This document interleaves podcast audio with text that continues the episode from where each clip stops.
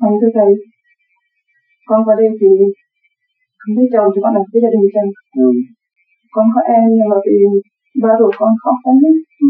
tại vì các em nó không ở đấy đâu Ừ.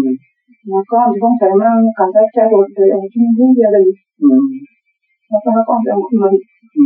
Con không biết làm sao bởi vì cái cái đó là cái cái tánh nhiều cái tánh cô đơn của ông tự tạo đấy mình biết làm sao chỉ cứ lo tu và cầu xin về trên ờ, ân độ cho chị càng ngày càng sáng suốt để một ngày nào cầu nguyện cho ông già thức tâm thôi chị hiểu cho đó không chứ mình không có thể hỗn láo với cha sanh thành của mình không được cái luật không được vậy nhưng mà ngài vì cái khó tánh đó ngài phải chịu cô đơn một thời gian rồi ngài thức tâm lúc đó ngài mới mở ra chị hiểu chỗ này không ừ.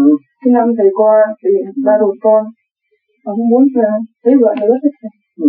thì con có thư với thầy thầy nói là cái nghiệp của ba con khi mà con về thì con thiền thì con cũng xin tặng chuyện cho ba con đừng có lấy bà đó thì sao tự nhiên bà đó từ chối không biết ba con nữa Ừ.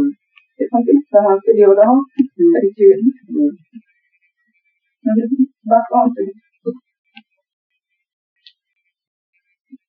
Chị cứ lập tu đi à, chị muốn tả tả trọn hiếu và những cái cầu nguyện ước mong của chị về trên biết rồi chị cứ lo trì niệm Phật rồi mình sẽ an bài làm hạnh trong con lúc đó chị mới thấy rằng phép lạ là cái gì màu nhiệm là cái gì Thấy không?